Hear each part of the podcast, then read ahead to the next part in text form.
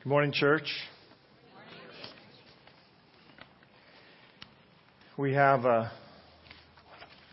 we've been talking about Ecclesiastes, and I think last week Pastor Greg made it clear that we're looking at a moment in the life of a man who has sort of roamed spiritually, personally, all over the place, and uh, he's come back and as he's finding his way back, find, found himself back to a relationship with God, he's decided to try to explain to us the reasons, what's really meaningful. Um, if, you, if you look at this book strictly as a, a work of artistry, it's beautiful. As just a, a song or, or a, uh, a set of psalms or poems. It's, it's, it's beautiful. It's beautifully written. It's a, it's a very wonderful piece. But I want you to remember that this is a legacy book. We talked to you about Revelation being John's message to the church and the book of John being John's message to the church in the second generation. That these are books written for a generation who did not have a personal encounter with Jesus, who hadn't met Jesus face to face. This is a, a set of books in John and Revelation that John is looking at the group who comes later. Well, this is a man looking at the people who will follow him. His children are, are mentioned. His son is often mentioned. But in the book of Ecclesiastes, the book of Song of Solomon, and the book of Proverbs, we have a legacy from a person whose gone around trying to fill the gaps in his heart with everything, and now he's come to the conclusion that the only place to fill it is God. And so in that converted state, he speaks to us. In that converted moment, he brings his heart, lays it on the platter, and says, This is what it's like. And so I wanted to talk about meaningful legacies today, and I wanted you to hear from Solomon, from the book itself, what the intent was. So here it is at the end of the book, Ecclesiastes chapter. It's actually, it's actually uh, 12, 10 and 11, not 11 and 12. The preacher sought to find acceptable words, and what was written was upright. Uh, as a preacher, I tell you what, tell you what, we often try to find acceptable words. He was trying to find the right, right words to communicate what he was saying. And it was written, and what was written was upright, the words of truth. The words of the wise are like goads do you know what a goad is? It's the pointy part on the end of an ox guide's, uh, an ox driver's stick. This is called an ox goad often. It's a little pointy thing, and when the ox doesn't want to go in the right direction, they stick him with it. They jab him with it. Yeah, you wouldn't want to be the ox. But it was the way to, for a, a, small person who weighed, you know, 150, 200 pounds to, to manage a thousand or 1500 pound ox. They had to let him know that they could cause him some suffering if he went the wrong direction. So it's an ox goad. Words of the wise are like goads. They prick you. They stick you. And when, when he starts saying all these things are vanity, don't they kind of stick you just a little bit? When he says, ah, oh, this is vanity and that's chasing after the wind, don't they kind of feel like they're stabbing you just a little here and there? So the words of the wise are like goads. And the words of the scholars are like well driven nails given by one shepherd. And I've tried to figure out what in the world that's talking about, so I'm skipping right over it. Okay, I understand the well-driven nails part, but I don't know why shepherds are driving nails. You know, well-driven nails by a carpenter, I get. Well-driven nails by a shepherd, I'm still looking. And further, my son. And I want you to catch that short little statement. My son. And further, my son, be admonished by these. Of the making of many books, there is no end, and a much study is wearisome to the flesh. When I, uh, when I was a kid in college, the, uh, the Adventist kids always knew a lot more about the Bible than I did because I was, by the time I got to college, I'd been a Christian for five years. And so I didn't have a huge volume of knowledge. And so I had some friends who would throw this one out when we were studying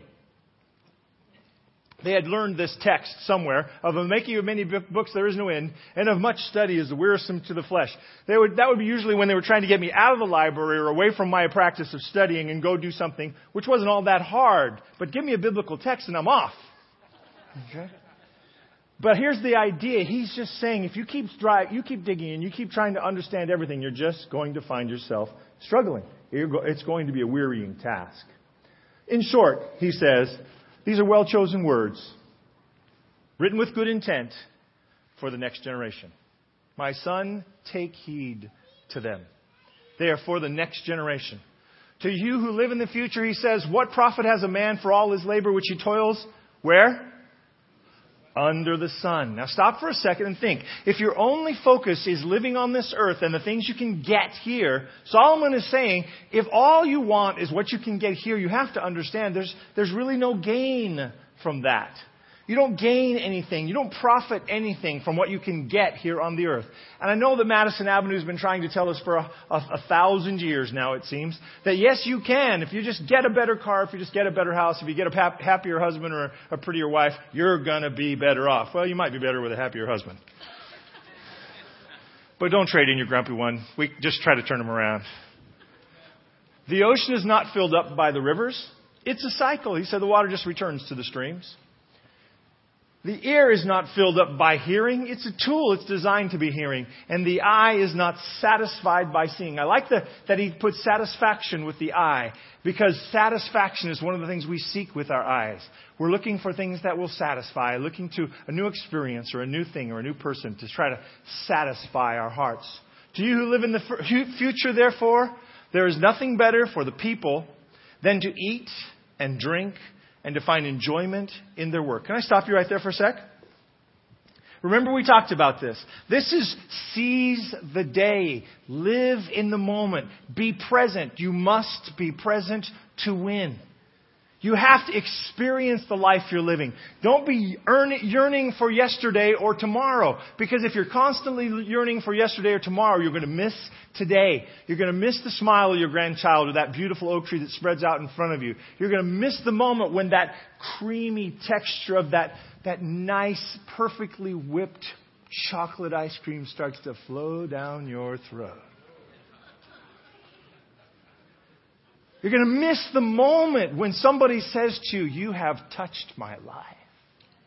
If we're always looking to the future or struggling to look back on the past, to live something that's already happened or to try to live something that is not yet, is to miss right now. There is nothing better for people than to eat and drink and find enjoyment in their work. I also perceive that this ability to find enjoyment comes from where? Comes from God. For no one can eat and drink or experience joy apart from Him. At the root of all of this, when your relationship with God is connected, the joys of all of those things are enhanced. You, know, you often hear, um, I don't know if you guys are Food Network addicts. In our family, we, we watch a lot of the Food Network and the uh, sort of the home building sort of channels, the, you know, re- repair your house channels. You couldn't tell always, but we do. And they're always talking about contrasting flavors, mixing the sweet and the sour, or the savory and the sweet, and the sweet and the salty. Pulling them together enlivens both of them. That's the idea here. Is when your relationship with God is intact, when He is sprinkling the salt over your life, then the moment you live in is blessed and enhanced and deepened by what happens with Him. His call, His, His statement to the future generation is stop trying to get Stop trying to reach back to the past and relive what you were when you were a teenager. And stop trying to reach out into the future and grasp something else. Live the moment you're in. Be present. Excuse me. Then he says, here's what I tried. I experimented with my own life. I thought deeply about the effects of indulging myself with wine. I increased my possessions. I did not restrain myself from getting whatever I wanted.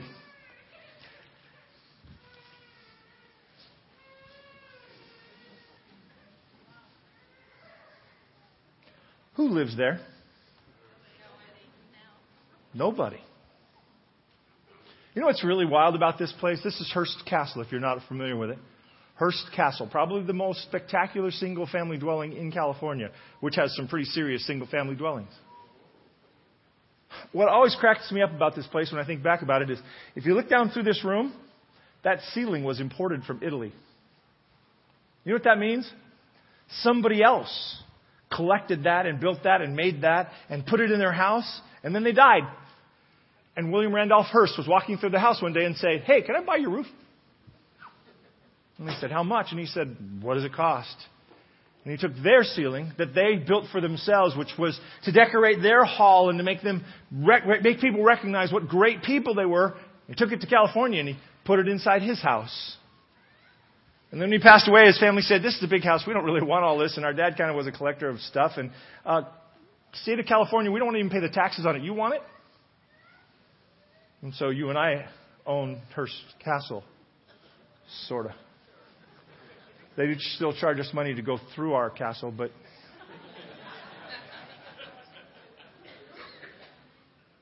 But what did he say? Solomon said, I did not restrain myself from getting whatever I wanted. No need to. He didn't need to restrain himself.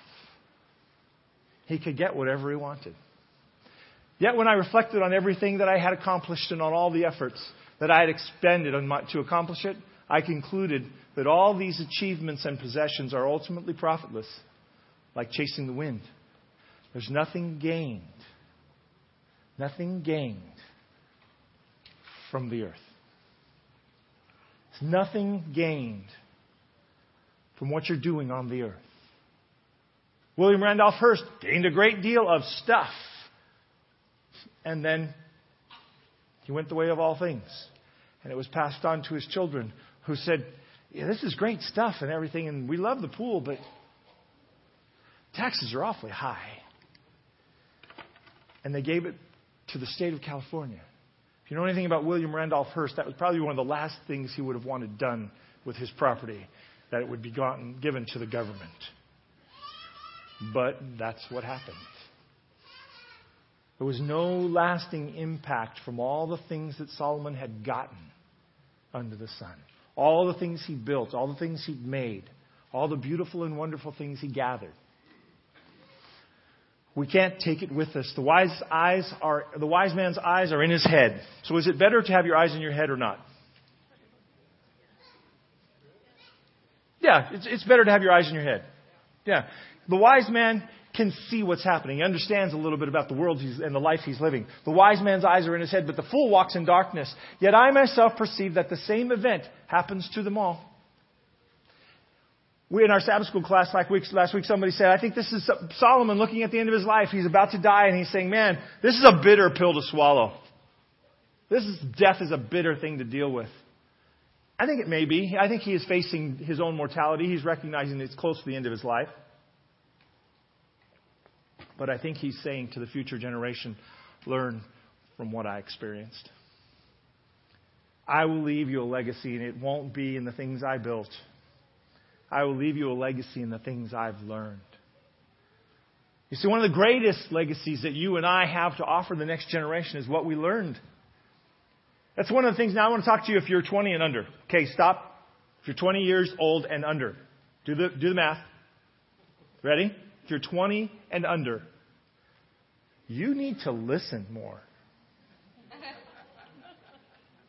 Because some of these folks have been over Fool's Hill three or four times, and they can see you're starting up the, up the side yourself. When somebody offers you a little bit of wisdom about their life or what they've experienced, stop, take it in. It may or may not apply to your life, but if it does, it will save you a lot of trouble. Solomon is simply sitting at the end of his life saying, What can I pass on to the next generation? My house is going to fall down eventually. Everything I own is going to be given to somebody else. My body itself will be in the grave. What can I leave them? I can leave them what I've learned. Those of you who are 45 and up, do a little more talking to those who are younger.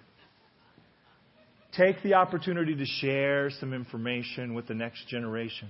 They do need it. Now, if you're a parent, you already know you're at a handicap with your own children. Find somebody they will listen to.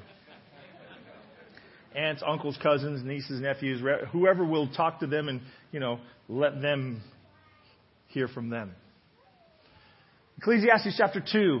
Therefore, I hated my life. So what was life like for this guy after he gathered all this stuff? I hated my life. The work that was done under the sun was distressing to me all is vanity and grasping after the wind. And then I hated all my labor in which I had toiled under the sun because I must leave it to the man who will come after me. I want you to notice the past tense. You see, we think often that Solomon is currently in this state in his mind. This text is written in the past tense. I used to hate my life. When I realized how profitless my behaviors had been, I was hating my life.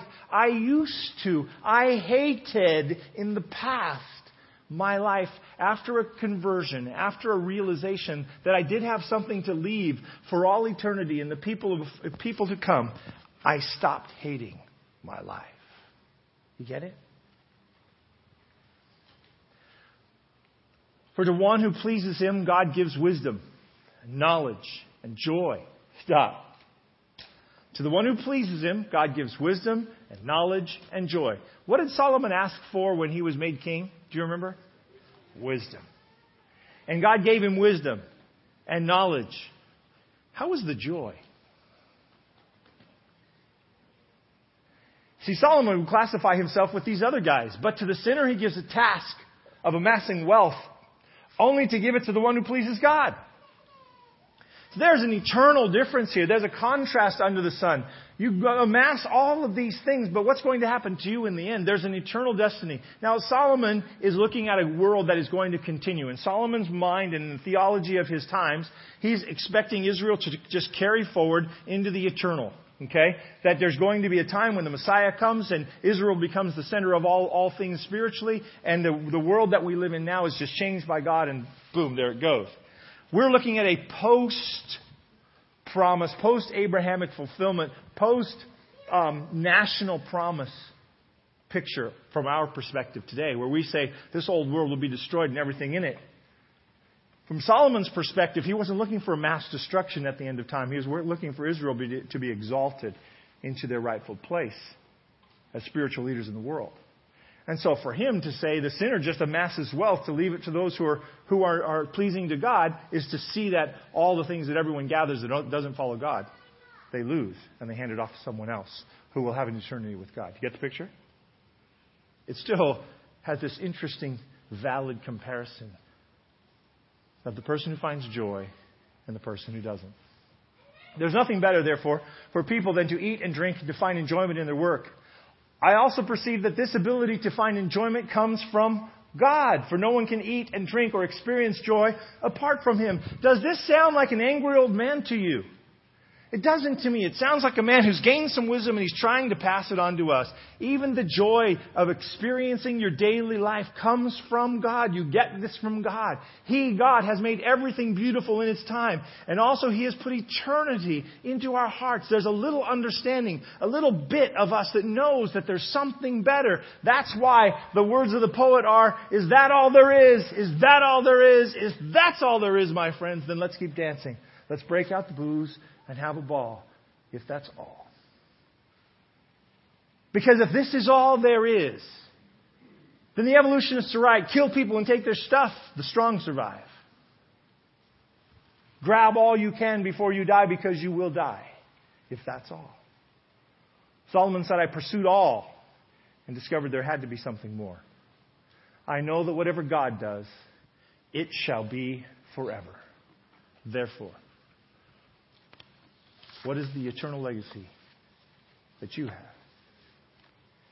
I mentioned one before. Sharing what you learn with the next generation, serving your fellow man out of your heart. But the only final eternal decision any of us has, the only real kernel of eternal decisions, is whether or not we will surrender to God's leadership, choose to accept the sacrifice of Christ, and let our eternity be set in His hands.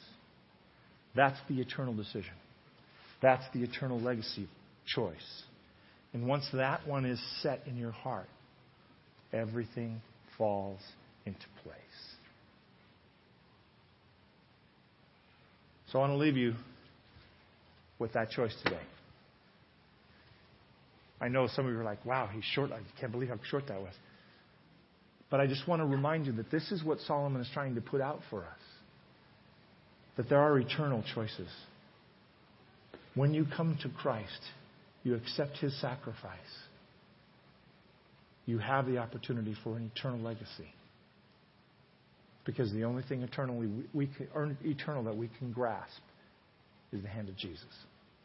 The only thing eternal that we can grasp is the hand of Jesus. Let's pray. Our Father and our God, we are in such great need of you. We recognize that we spend a lot of time amassing stuff. Help us to keep it in balance. Help us to recognize that even the ability to enjoy what we have is a gift from you. Help us to give our hearts over to you completely and not get lost under the weight of our gathering, but instead to recognize this is not all there is. There is so much more. Thank you. In Jesus' name, amen.